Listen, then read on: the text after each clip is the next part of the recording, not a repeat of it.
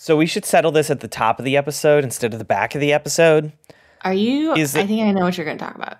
Are you going to talk about movie? whether or not it's a Christmas movie? Is this a Christmas movie? Answer. I have my answer. What is your answer? We need to we need to settle this now. um, I I think it's. I don't know. I think the debate's kind of dumb. Okay. I think Uh, it's whatever. I think it's whatever you want to watch on Christmas is a Christmas movie in your heart. That's how you feel about it. That's what it is. That's true, but this is also factually a Christmas movie. Let me explain. It does have a lot of Christmas music in it. Yes, but here's why. And I, I saw Mhm. that I'm not going to take credit for this. I read this on Reddit a while Okay. ago and I Okay. heard this and I'm like, this is the best explanation ever. And I think a movie can be certifiably called a Christmas movie if Christmas, the holiday, plays a pivotal part in the plot happening. And in this case, it does. Because That's true. It does. Yeah. without Christmas, you wouldn't get the party, you wouldn't get less people at the building. You needed Christmas to happen. Now, this is also why Die Hard 2, which also takes place on a Christmas or on Christmas Eve, is not a Christmas movie because it does not need to be Christmas for that entire movie to happen. So.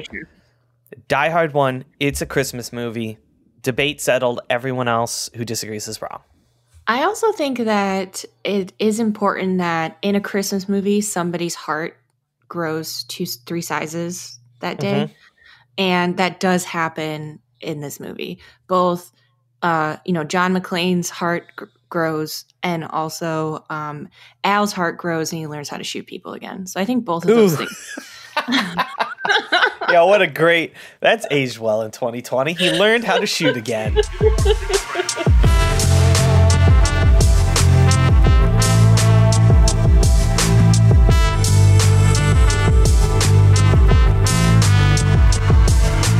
Hey everyone, welcome to Adapted for Your Viewing. My name is David and I watch too many movies.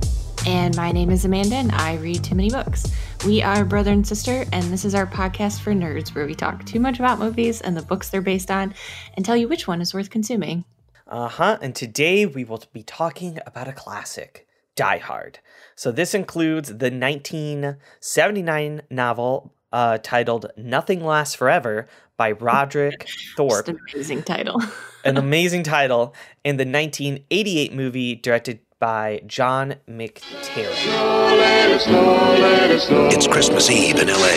California. Is Daddy coming home soon? Well, we'll see what Santa and Mommy can do, okay? And New York cop John McClane has come to see his wife. I missed you. Instead, he's going to have to save her. Sit down. if you are unfamiliar, don't worry. We'll be doing how, but also don't worry. How? But also, We'll be, we'll be doing a spoiler free chat for the first half of our episode. And if you are familiar and don't really care about spoilers on this particular book to movie combo, stick around. If you're unfamiliar and you're still listening to this episode, it's because you like it when things are named cool things. And I respect that about you. yeah, I wonder if there's just a loner who is just like, Die Hard. Now that's a title. I got to listen to this episode. yeah, exactly. Uh, we are going to give you a brief summary on the story. And I did pull this from Amazon because uh, they reprinted this book at its tw 25th anniversary. And I thought it was a really great summary on the differences between like the book and movie adaptation. Oh, that's cool. All right, let's do it. Yeah. Uh, so, high atop a Los Angeles skyscraper, an office Christmas party turns into a deadly cage match between a lone New York City cop and a gang of international terrorists. Every action fan knows it could only be the explosive big screen blockbuster Die Hard. But before Bruce Willis blew away audiences as the unstoppable hero John McClane, author Roderick Thorp, what a name, knocked out Amazing. thriller readers with this bestseller that started it all. A dozen heavily armed terrorists have taken hostages, issued demands, and promised bloodshed, all according to plan. But they haven't counted on a death defying one man cavalry with no shoes, no backup, and no intention of going down easily, as Joe Leland attempts to thwart the plans of Anton Gruber in order to keep his daughter, Stephanie Gennaro, safe. So that's the summary. And I thought the, the differences were pretty funny. Oh man, I can't wait to talk about Anton. He's such a crazy villain. All right. He really is. Oh man. So, David, what was your first experience with Die Hard, the story? I, I don't think I could tell you a first experience because Die Hard has just felt like it's been a part of our lives forever. It so much has, so yeah. that I do know for a fact that we watched this when I was at no age that it would be appropriate for me to watch Die Hard. Probably, like- yeah. Like I have just uh, some of my earliest memories from like the holidays are from watching Die Hard. Um, so it's just always been a part of our family. It feels like. Yeah, I don't quite know where we made the shift. There was one part, there was one time in our family where the movie we watched right after Thanksgiving dinner, where we kicked off officially our Christmas movie marathons, was It's a Wonderful Life. And we Yeah. would all fall asleep on the couch because that movie is way too long and it's in black and white and it's nice and slow paced. And we would all fall asleep scattered across the living room. And then we'd uh-huh. wake up and a couple hours later we would go christmas shopping in the freezing cold that was the original tradition and somewhere along the lines we replaced that with die hard and i'm not like mad about it but i don't know when that happened i You're don't right. really know when we Yeah. watching this all the time Yeah, because for a while there, it, it was we had those very wholesome movies, and then like Yeah. somewhere it switched in us where we were like, wholesome's great and all, but what if we watched Die Hard and Jurassic Park and just a bunch of action movies instead of Christmas movies? yeah now die hard is officially the movie we used to kick off our christmas movie marathon and it is the movie that we end our christmas movie marathon on so it both begins and ends christmas for us I I also feel like I watched this movie like three times a year easily. Yeah, because there's a there's a time in the summer where you also definitely feel like watching this movie. So I feel like this is this is not just a Christmas movie. This, much like John McClane, is an every person movie. It's an every man's movie. Like it really is. low class, high class, wherever you came, whatever walk of life. Die Hard is the movie for you. Yeah. So, do you want to hear about this original book? I really do because I'm going to be honest. I did not plan on doing Die Hard ever because I just thought it was some random movie until like last year when we started doing this podcast. At the top of the movie, I saw it was based on a book, and I was like, "This is amazing! I now have an excuse to talk about my favorite action movie of all time for an hour. We have Yes. to do this episode." Yes, so it was quickly added to our list, and on top of it, it's a movie from or it's a book from 1979, and I've watched. um Have you watched on Netflix the the movies that made us? It's like a documentary series.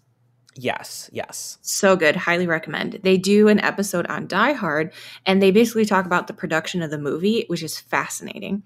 So actually, I assume that they had changed quite a bit and the plot points are surprisingly similar. Mhm.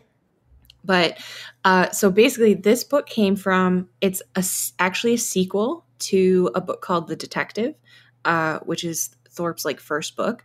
Um, he it was turned into a movie, and he actually wrote the sequel with a movie in mind, uh, and he wanted Frank Sinatra to star in it, which is Huh. amazing. Huh. Yeah, Much he different wrote it- movie. yes, he wrote it with Frank, Frank Sinatra in mind. Um, and the idea came because he saw a different movie called The Towering Inferno, which is about a skyscraper that catches on fire. And then he took a nice nap and dreamed about a man being chased through the skyscraper uh, from men with guns. And he woke up and he's like, I have a great idea. um, which is awesome. That's Uh, incredible. So he, yeah, yeah, incredible. He's written several books. Five of them were made into movies. He wrote uh, 13 books, and five of them were made into movies. Uh, and his background is uh, he taught like creative writing and stuff. But before that, he grew up in the Bronx and worked at a detective agency that was owned by his father. So that's his background. Yeah. So that's why it's like this hard, grizzled detective in uh in the book. I'm gonna be honest. So I, I, I looked up his uh, Wikipedia page to see what his other movies were. I have no Yeah. idea Yeah. what these what these movies are, and that I mean I don't know if that's a good or bad thing. I mean the last one is a movie called Deep Down from 1994, and there Yeah. not even a Wikipedia link for it, guys. Like, Yeah. So Die Hard is definitely his uh his number one hit. yeah, that's a that's a pretty shining star. I mean, if my my bang was Die Hard, I would not be upset about that. You know, Yeah. yeah, no kidding. definitely. Uh, what about movie facts, David? Oh, there are so many, Amanda. There are so many. I wrote I wrote like a ton and then I looked at a ton. It is this is one of those where we could do an entire episode or two dedicated really to the production of this movie. Yeah. So I would. I would recommend like you said, the movies that made us. That was a good thing. I mean, there's so many videos and information and articles on the making of this movie. Just like go check it out. It's especially if you love this movie like me, this is like a very fun little thing to check out. Um, but some uh, some interesting facts I saw. First, a more casual one. Uh, Nakatomi Plaza is the headquarters for 20th Century Fox at the time. Uh, Amazing. it still charged rent because it, the building was unfinished, which is how you got the, some of those cool unfinished scaffolding scenes. But uh, it's cool. They just kind of kept it in house. Kind of makes sense. Uh, one of my favorite parts about the film is the how like absolutely disgusting Bruce Willis gets throughout the movie, and there is like definitely some obvious parts that you see. His shirt is changed out for one that's dirtier.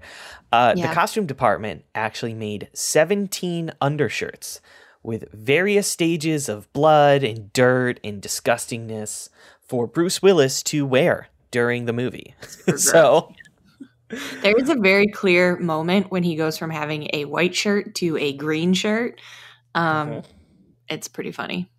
yeah, it goes from like a clean white shirt to kind of kind of a nasty green shirt to a full on like b- dark brownish shirt, Yeah. uh uh which is truly disgusting. I I understand it's only one night, but it's so it's truly disgusting.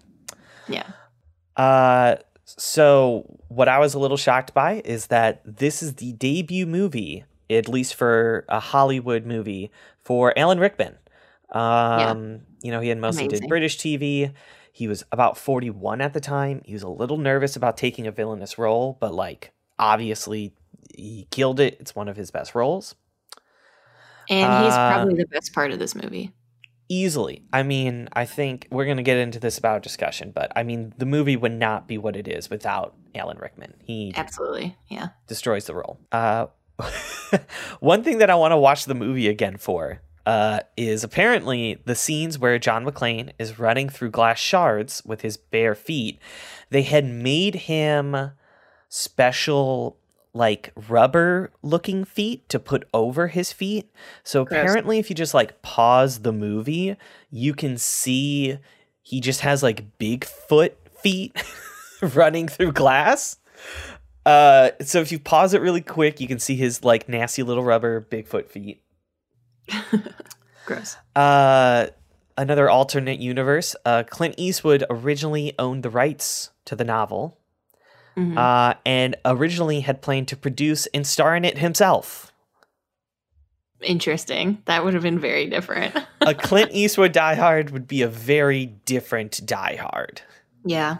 Absolutely. and they probably would have kept the title "Nothing Lasts Forever," Yeah. which would have been a big mistake. A huge mistake. Yeah. Die Hard much better. much better. And probably the most shocking thing for everyone, uh, Roger Ebert originally gave it a negative review. The most famous movie critic of all time said he didn't like it. Uh, and one of his main reasons is because he hated the character Chief Dwayne Robinson, who is like, I mean, we all did. I mean, that was the point, Ebert. We were supposed to hate him. And not only that, is that like he is a tertiary character. Like he Yeah. is like when I think of Die Hard, I have to go through like 50 other characters to ever get to Dwayne Robinson. So like it was like the Nick picks of nitpicks for Mr. Roger Ebert on why he gave it Yeah. a negative review. He eventually did turn around, but I think that's just hilarious. That's very funny. Uh, that's why I could never do like actual like like published movie reviews. I just feel like it's it's too it's too subjective. Things change so much. Uh, you say that, but we put hour long episodes of our opinions on things for the whole world to see. And I'm going to tell you right now, I, I, I never go back and say, you know what, I was wrong about this episode. I stand by every single word. in fact, I wish I went harder. In fact, I wish I went harder on something like Ready Player 2. How couldn't or Star Wars? We should have put the raw, uncut four-hour episode of us complaining about complaining. about whatever the last Star Wars movie was. I can't even remember the name. Uh, I will say I have two additional movie facts that I Okay, absolutely let's love. it. Let's go for it. There's so many. It was so hard to choose the ones I wanted to talk so many about. good ones.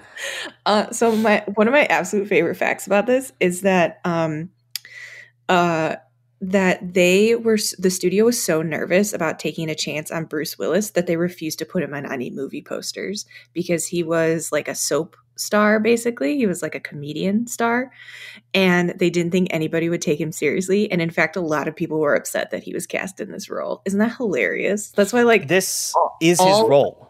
Yes. Oh, 100%. And he has been doing action since this. Yeah. So I just It's thought it was so crazy. funny that everyone's like, this loser, and so different today.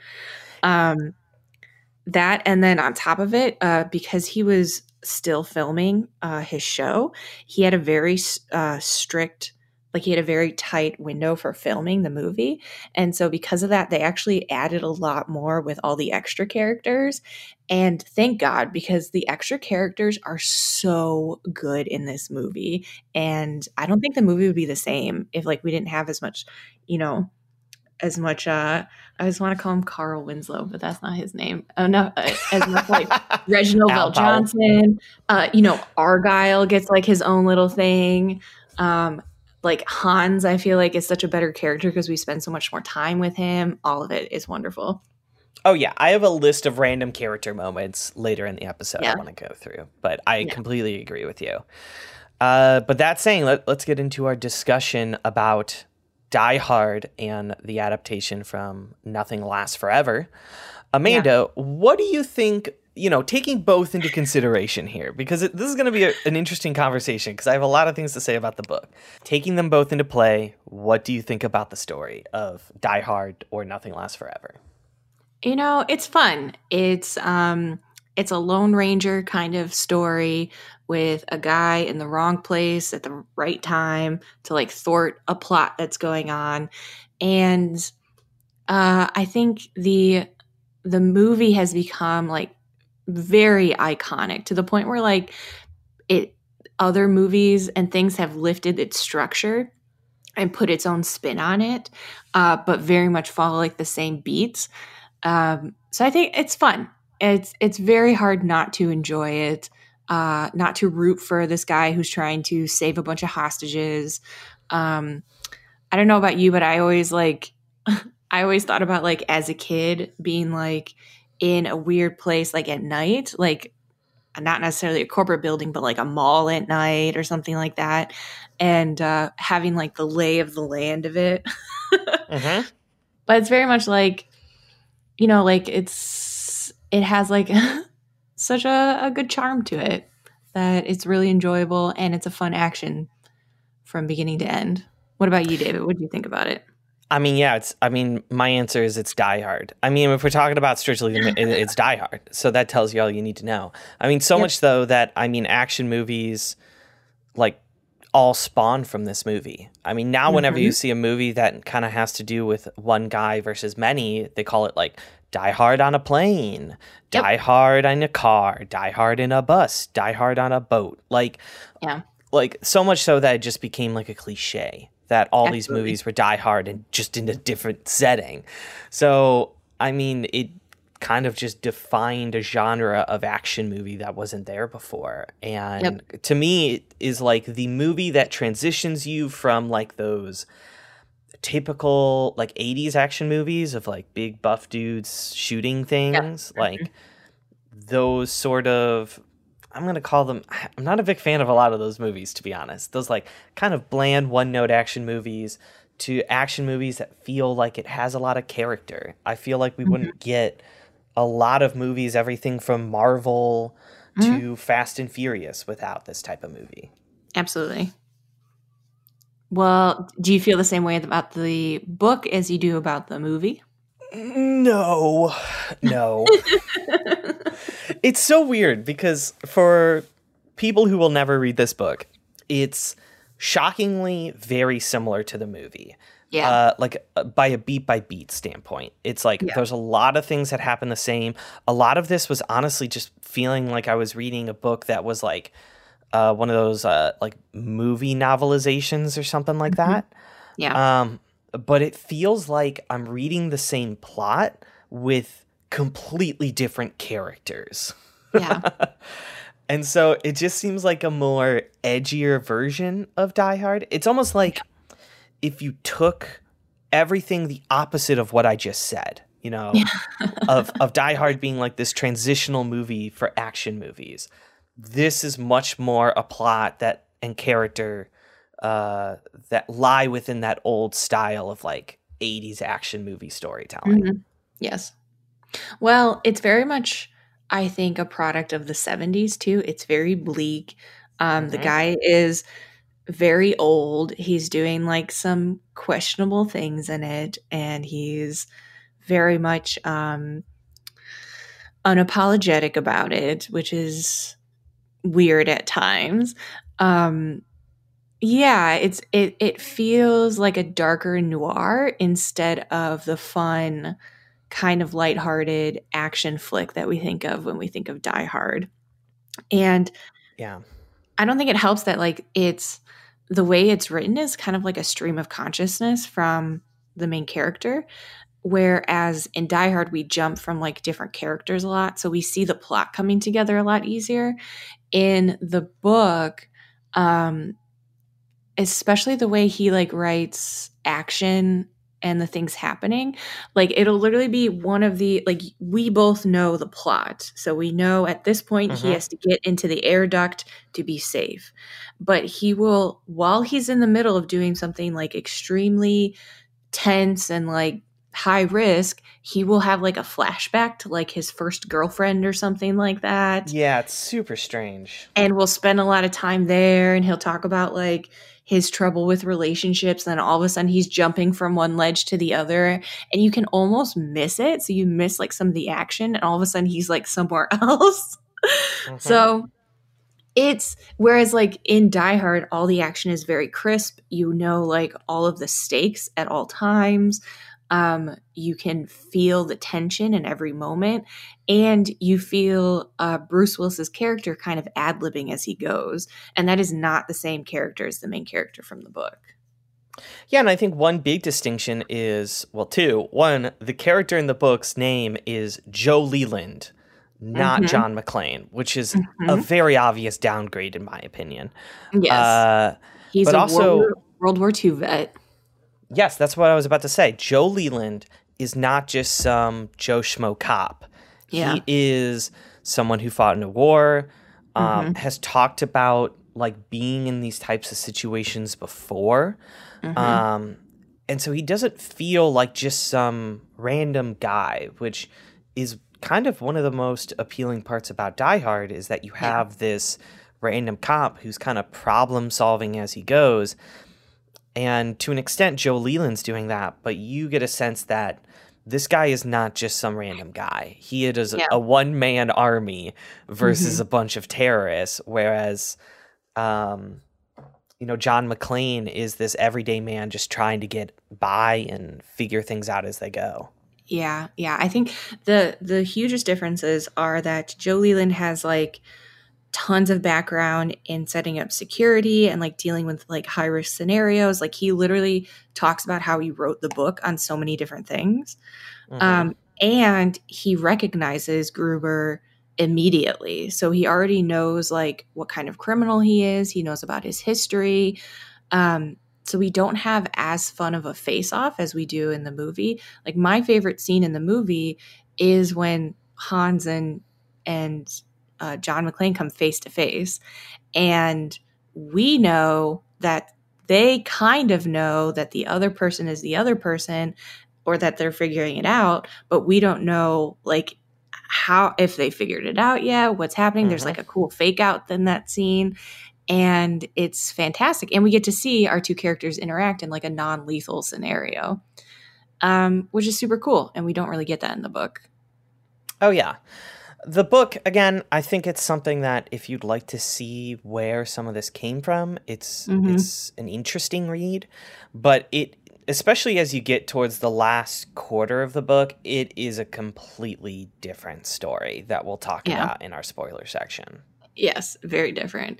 Um, and to be honest, it kind of dragged for me. You know, it's like a 250 page book, maybe. And it took me a surprisingly long time to read through it, despite it being like an action book. I'll be honest, I read this in like an afternoon. I actually had the opposite experience. but it Did you wasn't really? it wasn't so much because I necessarily wanted to, it's just because I had a free afternoon. So I was like, well, let's Mm-hmm. just get this book out of the way. But It took me a while. I felt I felt getting I felt like I was getting bored during it a bit. I think what's interesting too is the book also has like a couple extra characters that, Mhm. especially towards the end of the book, there's a scene where all these different characters are kind of passing off to each other on Mhm. television, but also on the radio. That is Uh-huh. just absolutely bananas. That I'll talk about in the spoiler section, but it is, it and is just in the nitpick section great. as well. it is just a wild scene in a Yeah, book uh, little bit. that did not need to be there. yeah. So David, would you recommend people read this book? I think the hardest of Die Hard fans may want to check out just from morbid curiosity, but to be honest, the Die Hard movie gives you everything you really want from this type of story. So, my recommendation is just watch Die Hard another time if you feel like you need more Die Hard. They also have plenty of sequels, guys. True. I would kind of agree with that. I think all the good parts of the book were made stronger in the movie. I think they made some really smart adaptation choices in the characters and the action. And those are the best parts of the movie. So uh, I don't know. I, I guess it's fun if you want to give it, if you want to like check it out, but I probably will never read it again. And I don't think I'll be recommending it too much. That's all you need to know. Yeah. Yeah. Uh, but yeah, watch this movie. Yeah, I was that's a say. Usually, this is when I say, "Should you watch the movie, Amanda?" And you say, you know, whatever your opinion is. But I think it's pretty clear you should go watch this movie, guys. Yeah, it doesn't really get old, and it's more fun the more you watch it. And uh, with watching it with a bunch of people is fun too. So Actually, if you haven't seen Die Hard, I want to know you. Like, I, also don't know someone who has it. The first time you watch it, if you're a first time Die Hard watcher, I kind of want to get your feedback. I have been painted by years of watching Die Hard, so I do want to know what is it like with a fresh pair of eyes watching the movie. That's a good way to end our non-spoiler section. Let's finally talk about all these spoilers that we just can't wait to talk about. Yes, tons of opinions. Like, Come out to the coast. We'll get together, have a few laughs. and a hard man to kill. Bruce Willis. Die Hard. Got invited to the Christmas party by mistake. Who knew? Amanda, so what did you uh, think of the adaptation?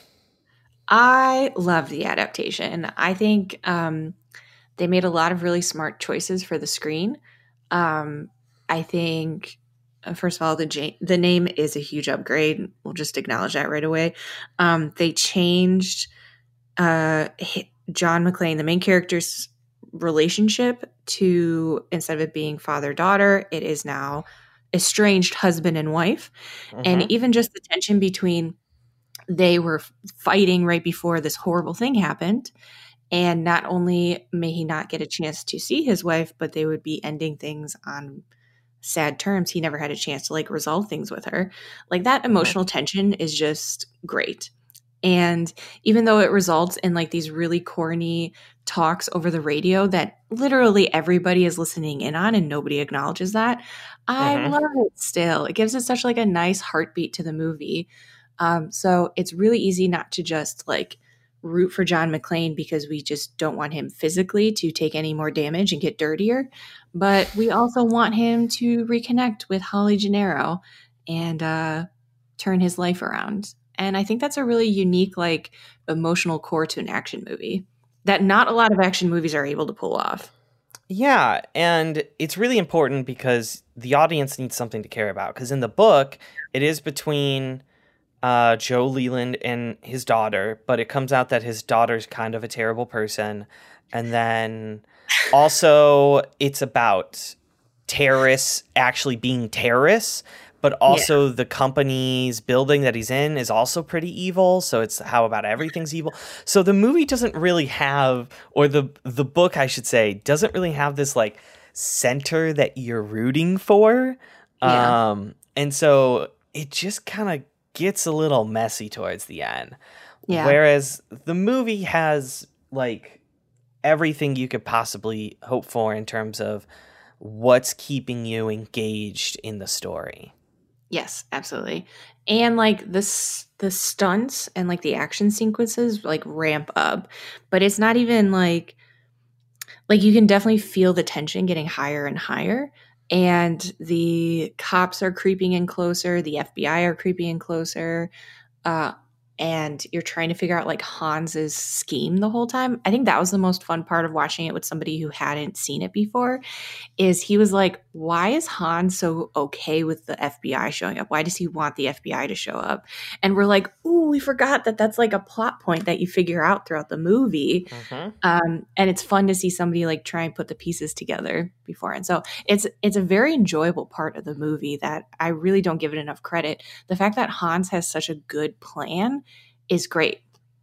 Yeah, makes for he's a great villain. smart, engaging villain. Well, and I we're kind of getting into some of our favorite parts here, Mhm. and I would say my most favorite part about this movie is all of the character moments because it just it lightens the movie, but also like just shows how much attention was given to everyone on the movie. So so let me name off just some random things that I notice every single time that always gets me to laugh, okay? Uh when Mr. Takagi dies, Carl gives money to another terrorist showing that he lost some sort of bet. Yes. Gets a giggle out of me. And such a small thing. It's like not only are these guys evil, they're betting on how evil they are. Yeah. Um, there is a, a part where the FBI is sort of raiding the building, and a terrorist is downstairs, and he sees a crunch bar in a display case. So naturally, he takes it out and starts eating it. Amazing. Yeah. Amazing. Uh, the terrorist getting Ellis a coke right before he dies Yep. makes me laugh every single time. yep. Uh, the FBI agents' names are Johnson and Special Agent Johnson. and they say there's no relation and they look nothing alike. And it makes me laugh every single time. There's like another part with the two agents where they're in a helicopter, and Mm-hmm. the older guy is like, Man, this makes me feel like I'm back at Nam. And the other agent is like, Yo, I was in kindergarten when, when you were in Vietnam. It was like I was in junior high. oh my gosh, it makes me laugh. Uh, and the thing that gets me every time with this movie is because I remember as a kid watching this, our dad always forgot about the scene where John McClane is going through the air ducts and he's going back and forth between this location where there is a mm-hmm. poster of some topless woman and it's just random boobs. And Yep. our dad forgot about this random boobs every single time. Every time. And every time he was like, oh, shoot. But he was happy because the scene quickly ends after it shows them the first time. then, of course, they come up the second time. Yeah. Wa- watching it with a more keen eye, I realized why the boobs are there, Amanda. And it's to center yourself in a location so you understand as they're walking through all these different rooms where they are. And that's yeah, why the boobs are there. that room. Yep. Uh-huh. it's to make you pay attention. Even the boobs have a, a plot reason, Amanda. yes, they do. Um, I will say some of my favorite character moments. Uh, I also like love the little details. I love when um when the FBI, yeah, when the cops are raiding and they're running through the bushes and some guy gets like he like he gets brushed by like thorns because he's like running through thorn bushes. It makes me laugh every single time. He's just like ow, ow, ow, ow, ow. He's Yeah. like SWAT. and it almost feels like they accidentally had that in the in the editing uh, Mhm. room and were just like, "Now let's keep it." When they were ended love- up watching the movie. I love that part. I love it when uh, the roof explodes, uh, when they shoot down the helicopter with the FBI guys in it. And um, the guy in charge, what is that guy's name? He's like the principal from uh, from Are you Breakfast. talking about Club. Dwayne Robinson? yeah, Agent Dwayne- Dwayne Robinson? yeah, he's like the the police chief or something like that. He's like, we're gonna need some more FBI guys. yeah. All of his lines make me laugh so bad. Like when Hans falls at the end and he's like, "Oh, I hope that's not a hostage." yeah. All his lines are amazing. Um I also love when John McClane gets to this the roof and he's trying to call for help on the radio on like an emergency line, and the guy, the lady's like, "If this is an emergency, you need to call nine one one." And she, he's like, "What do you think I'm doing? Trying to order a pizza?" It's it makes me every single time. Well, uh, that that comes to my next session. What is your favorite quote from the movie? Because I had a hard time, a very hard time trying to figure out what it was. Uh, I don't know. There's a lot of really good lines. I really like when he when he's like when John McClane is having a rough go and he gets into the air duct and he like lights the the um the lighter and it like brightens up the entire thing and he's like come to la eh, we'll have a good time we'll have a few laughs. I think that part makes me laugh every single time and i think it's because it reminds me so much of our dad who, i think it reminds everyone of their dads. That's why it's so great. He's like grueling through the process of trying to do something right and like nothing is going well for him. Nobody is on his side and he's like why did i even come to this horrible place? And he like blames la for it. Yeah i have like two very similar moments to that. There's a moment where uh, John McClane is talking to Al Powell back down there, and Al's yeah. just talking to him, and he's asking him how he feels, and he's like, "I feel feel pretty under effing appreciated right now." Gets me because like sometimes in my life when I'm just having a hard day, I'm like, "Man, I'm really." That's what I think to myself. Um, and then, of course, the part I always forget about because it's surrounded by two other great scenes is mm-hmm. the scene where Ellis uh, um, kind of exposes John. Yeah. And he's talking to John on the phone. And he's like, John, Bubby. Or is it? No, he's Hans. Hans, Bubby. Yes. Yes. Any anytime Hans is like interacting with people, it's so good. He is so good in this movie. Yeah, and it's it's really because he is not I mean, let, us talk in terms of the difference between Hans in the movie and yeah. the character in the book whose name is um, Anton. And, Tony. And Anton Gruber, but they call him Little, Little Tony.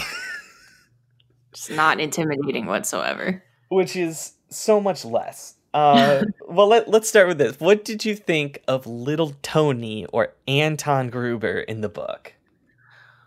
Um, uh, I mean, I think he could have been fine. We don't spend almost any time with him, which doesn't help. Um, the only thing we know about him is that he likes to he has a flair for the dramatic. He likes to ta- he likes to pin a boutonniere to somebody's lapel before shooting them through it when he assassinates people. That's like the only mm-hmm. detail we get about him.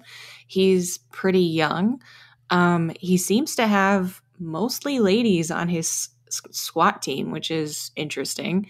Yeah. Um, and yeah, he's taking over the tower because he's trying to steal the like six million dollars that this oil company just made a deal with. Uh, that he believes has been like stolen from the people essentially in like Chile, I want to say. Um, so he's just kind of less interesting. He seems a little bit less smart. Uh, there's like a couple of like cat and mouse plays, but because we only see it from uh, Leland's point of view, it doesn't. It's not as exciting. Um, and then he dies like a chump at the end. yeah, he just kind of dies like a chump. I think the most confusing part about his character, and I could not get over this near the end of the book, is so he is a German terrorist. Is with he? Yes. So he's a German terrorist. He's from okay. Germany. They made okay. associations with him and Nazis. So Okay. He's kind of a like low key Nazi. Um okay. he goes he by a like... nickname. I know. He goes by a nickname that sounds Italian. And he's fighting for a country that he has no association with in Chile. And yeah. so his character makes no sense. Yeah. it's just like a grab bag of foreign countries around the 70s that people were paying attention right. to. And I think that's like my biggest problem probably with the book. In the movie, like Hans is not just playing um he's not just playing this game where he is posing as a terrorist uh, in order to rob this company. He is also like playing the media very well, where he's giving them hints and like cues and like he's he's smart so he's letting them kind of hype up this story that's not real so throughout the movie we're cutting to the media being like oh my gosh one of my favorite jokes is when it's like hostage terrorist terrorist hostage the like book that the lady was talking about It gets where they're me like every single time too. Oh my gosh, it cracks me up. And they're like, the right now the hostages are forming a unique bond with their terrorist captors. And then like it cuts to the scene and everybody's still absolutely terrified of whatever's happening behind the scenes. Well, there's a, there's a dead body of Ellis getting dragged Yes. through the scene as they're saying that. It's hilarious. And that's just it's so good. So I don't know if that just wasn't like maybe that's unique to the 80s, like that commentary and the commentary they wanted to make in the book was unique to the 70s about something. But the weirdest part is that not just that little Tony has this plan that doesn't really make any sense, but then at the end, Leland does his plan. So he like Yeah. he wants little Tony wants to get as much media attention as possible. He wants to be put on TV at some point, and then he wants to throw the six million dollars out to the people of LA. Mhm. And that's what Leland does at the end. So I don't get it, I guess. I Yeah, it's the book especially gets really messy towards the end. So there Mhm. is basically Leland doing the job of the terrorist, which I mean I guess is on purpose, but doesn't really make sense when you get Yeah. to that part of the the the novel.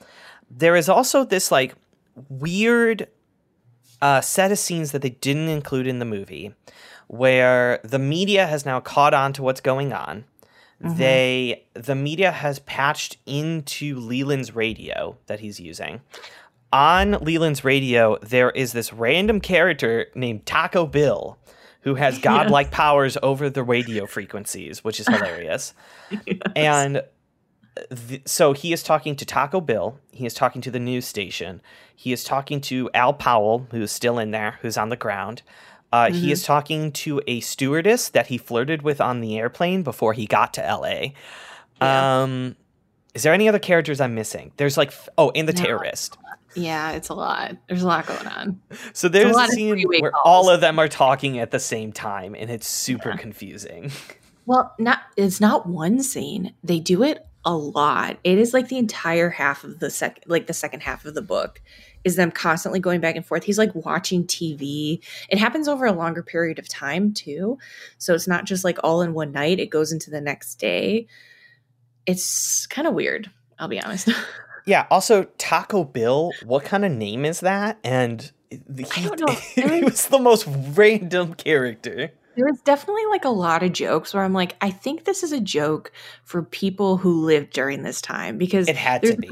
there's a couple times where he's like, blah blah blah. This he's like, you know, you know. He's like, he knows what that means, and I'm like, what? What does it mean? Can you tell us what he means? Yeah.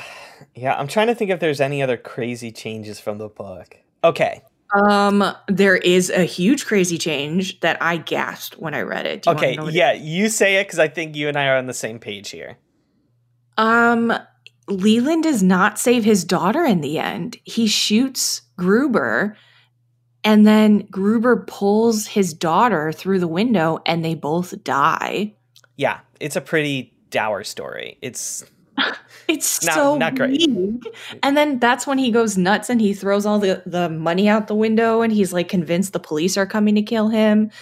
And then he gets escorted out and Han shows up again at the last minute. Wait, who shows Carl shows up again at the last minute and gets shot by Al. Um the other crazy thing that happens is that Al Powell shoves his his superior officer in front of Leland Yeah. to take the bullets for him. He murders his captain and It we're all supposed to be okay with it. Yeah, that was actually what I was gonna say. Is like Al in the book is like this character who kills his superior, which you know, this entire time in this book, we are in Leland's head. And to be honest, Leland toward the end of the book sounded Absolutely completely crazy. paranoid, like Yeah. like a maniac. And so we're at this point where he's like, all of the police are after me, everyone's after me. And as the reader, I'm like, oh, he's just clearly going crazy. And so when Carl comes out, starts shooting, and then Al throws D- Dwayne Robinson, who's done very little up to this point, Literally into the nothing wrong. You're just like, what is going on? I should not be rooting for these people. well, and that's the problem because, like, in the movie, you really feel the frustration of the police not really grasping what's going on. The FBI then, on top of it, stepping in and thinking they know what they're doing and not taking the time to really understand the situation, how frustrating that is. In the book, you kind of like, he, like, Leland is going on like a murder spree. And they're like, please stop murdering people. Please just stay where you are and let us handle the negotiations. And he's like, I took another one out. I'm going for the next one. And they're like, please stop murdering people. We don't even know what's happening yet. And he's like, nah, I got this. Yeah, It's- after his daughter dies, he goes to seek out Carl and the other terrorists to kill them. Oh my gosh, there is okay, I know we're keep going on this book, but there is one other part of this book that made me laugh so hard. Um Mhm. What was it? so there is this part kind of midway through the book where Leland's kind of getting used to killing. There's like this weird thing where he feels bad about killing, but he turns into a murderer. It's I it's weird, guys. it. It's Um, really- but about halfway through the the movie or through the mm-hmm. novel, he gets an axe by getting like the he breaks the glass to get the axe for like the fire mm-hmm. escape or whatever, and mm-hmm. he finds a terrorist. And he brings it down on this poor girl's head and splits her skull open and kills her. Does it in a brutal detail. And then he says, "Now we're back in business." And I was like, There was also What? super Yes, that was super weird. There was also a really weird part where like it's like in the early morning hours and he's standing over again another woman he just br- brutally murdered and he he says like in the same sentence he looks at her body and then he was like I could really go for a warm breakfast right about now. "Yeah." I'm like, um, I think you need some therapy, my friend. This is not going well for you.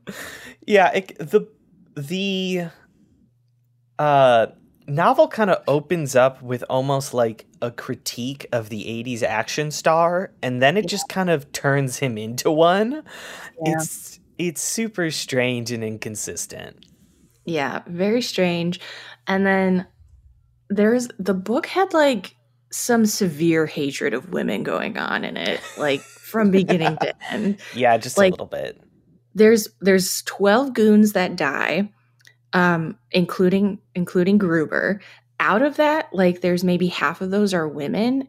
And he goes into extreme detail about killing these women. Like the dudes are just like shot and like left for dead. The women are like brutally murdered.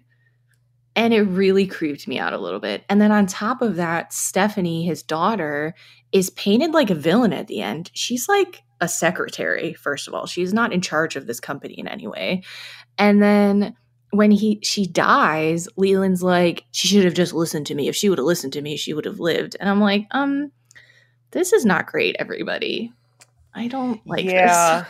i gotta say i i didn't feel great on leland's opinion of women when in the like at the start of the book leland is telling his daughter steffi on the plane he was flirting with his stewardess and he says the line she's older than you but not by much and like the book has made a point to show that leland's a pretty old dude and and he like and like this character is recurring this character who's a little bit older than his daughter that he's very Yeah. interested in and it's very really gross. creepy It's really gross. Yeah. yeah anyway uh, okay d- can i talk about uh die hard and one other reason why it's a perfect movie instead Absolutely. of continuing to talk about this book okay so uh the reason why i believe die hard is a perfect movie i believe die hard is the perfect setup and payoff movie everything about the movie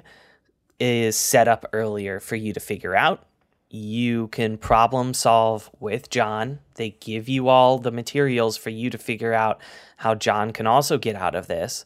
And so everything that he does feels earned in the audience's eyes. And so it just never feels like a stretch for you, even when he's jumping off buildings. Okay. it still never feels easy and never feels like an ex machina came out of nowhere. Everything just feels like a setup and payoff. And there's there's just not a lot of fat on the movie. It also um the plot opens up really well. Like in the beginning you're like, "Oh, it's this." And then the seeds of doubt show up when Hans is like asking for passwords and he's like, "Whoever said we were terrorists?" Wonderful. And then he's so confident and you're like, "What is like what is the actual plan here?" And then uh, you realize it kind of as John realizes it, which is Mhm. great. Um and then on top of it, yeah, the set pieces are fantastic. Uh, the scene of John McClane jumping off the roof, shooting through a window in order to get through, and then the tension of the you know the fire hose falling and him having to pull off the hose before it drags him over. Amazing, super tense every single time. Uh, my second favorite scene is when he is in the air ducts and the guys are hunting him and Mhm. he is and the the dude has his gun and he is poking the air duct over and over again and he stops in the one right before where John is. Fantastic scene. Just as tense as all the other things, but completely different. But the stakes are still high. Just so good. It's good action from beginning to end. just beginning to end, it's perfect. Yeah. Now, on the opposite end, let's just say, do we have any nitpicks here that we want to talk about on this perfect movie? We've established it's perfect. Now let's tear it apart. Is there anything wrong? Um, in the movie, I do always laugh whenever the security guard makes him look up Holly's name because they're just doing that to show like the last name switch. And he's like, the 30th floor. And he's like, oh, yeah, that's everybody. The only people left in the building are on the 30th floor. that Yeah. makes me laugh every single time. I know why they're doing it, but it just seems like the security guard is trying not to be helpful on purpose. Yeah, also that scene, uh, like with the touchscreen, is really good at aging the movie. Like everything else about the movie is pretty good if you just take away the fact that people didn't have cell phones. It's perfect. Um, the only other thing that really like truly ages it is like when you see the gas prices. Like every time you see the gas price, True. it just it it always takes you aback. You're like, it's seventy nine cents a gallon. What is going Yeah. on? What is this fictional world they created? There's also no way in hell that Carl survives in the movie. He was like strung up on chains and strangled to death. And then Yeah, he I just, just- shows up at the end. the movie him. goes out of its way to show that Carl's dead because Bruce Willis strangles him and you see him dead. Yeah. Then, as everyone is, is escaping the roof, you also see him dead. And Yeah. so, when, like, I will say, I just said this movie's perfect. They don't have any fat. I think if there's anything you genuinely could take out, it is Al Powell's um, character arc of him learning to shoot again. I think Honestly, I don't hate it. I don't Um, hate it. I don't hate it that much. I think I think it's just the fact that we see very clearly that Carl is dead and then he shows up at the end for a jump scare. That's kind of meh. If he would have like died in a more in the book and here's the one credit I'll give the book. In the book, Carl dies in an explosion and the explosion that he sends down uh, when he sends down the explosives through the the elevator shaft. Uh, he dies quote in that explosion and at the time like when john when john when joe and leland runs back into the hostages. The hostages are like oh we thought you were one of them because of how you look. And at this point he's like disgusting and dirty. So he's like oh that means that somebody survived one of the explosions because they are also dirty like me. And so that tension is kind of set up there. And then when he shows up at the end you're like yeah okay. Um but the fact that we like very clearly see Carl hanging, not moving, for sure dead. For minutes. minutes, guys. Because not only not only that, but then the entire roof explodes, and there's no way he got out in time. There's no possible way. You know what's crazy? This movie had like an easy solution for that. It's just while everyone is running down, they look at the chains and no one's there.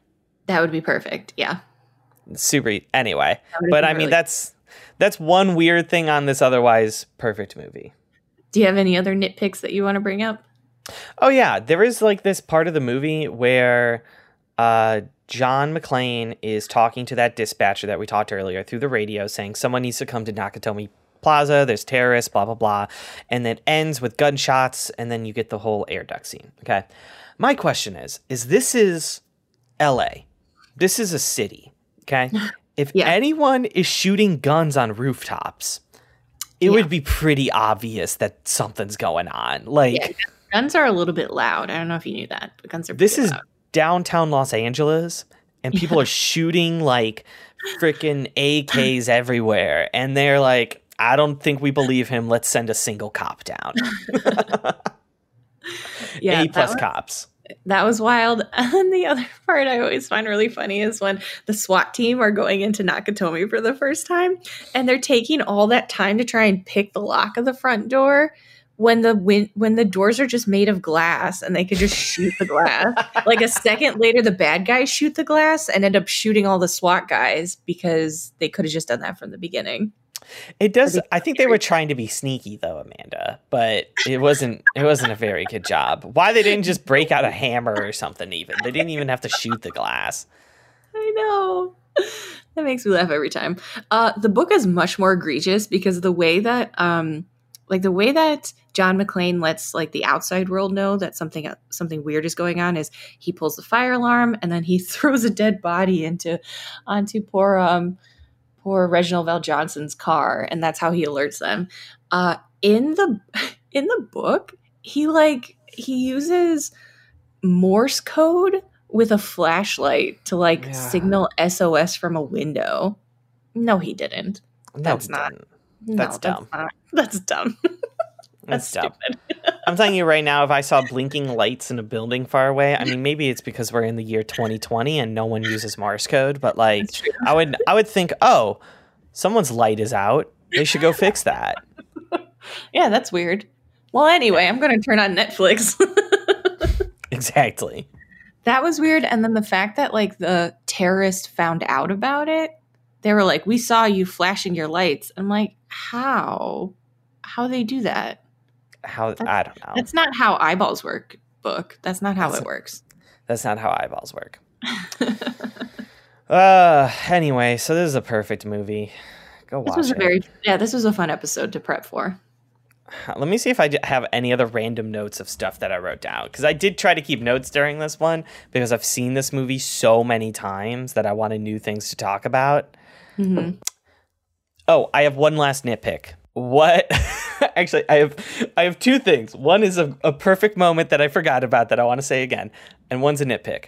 Uh, nitpick wise, um, what kind of holiday party is this? Like, I understand that was like I don't know if it's awesome or what it is, but like they have this like Frank Lloyd Wright type waterfall in their Yeah. main office, and it's like high class music, and then everyone's just having sex in the back rooms and doing coke.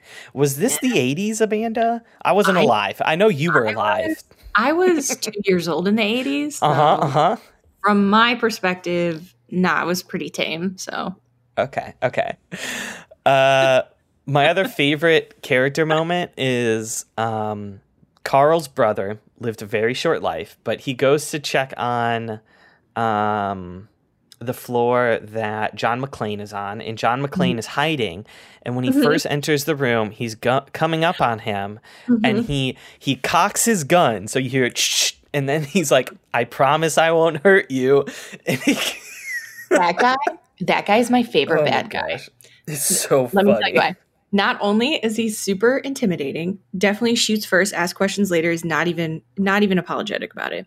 He showed up to this heist in the coziest outfit I've ever seen in my life. he had he had on his his sweatshirt, he had on his joggers. He was ready for anything. Um I love that guy. I wish he would have I wish he would have made it to the end. Yeah, he handles his terrorist situations like he does a long flight. It seems like he got on his flight to LA and came late and was like, "Sorry guys, I wore sweatpants on the plane. I need to. I don't have time to change. Let's just go." They were prom." also matching. It was like a set that he had bought. They were the same color top and bottom. I loved it. hey, gotta be comfy, cozy terrorists. He was also the guy that gave us the now I have a machine gun ho ho ho scene. Yes, So great. Which, by the way, I bought our dad a T-shirt that says that. I probably see him wear that at least once a week. Okay. It is his favorite T-shirt of all time. Uh, do you have any other nitpicks, David? No, I think I think I've said my piece for why I love this movie.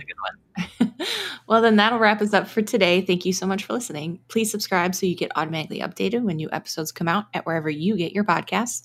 If you enjoy anything we talked about in the last hour or so, or if you just uh, really like Die Hard, come and uh, leave us a review and tell us about it. If you never watched Die Hard before, come and tell us your top three moments from the movie. Um, and if you want, tell your friends.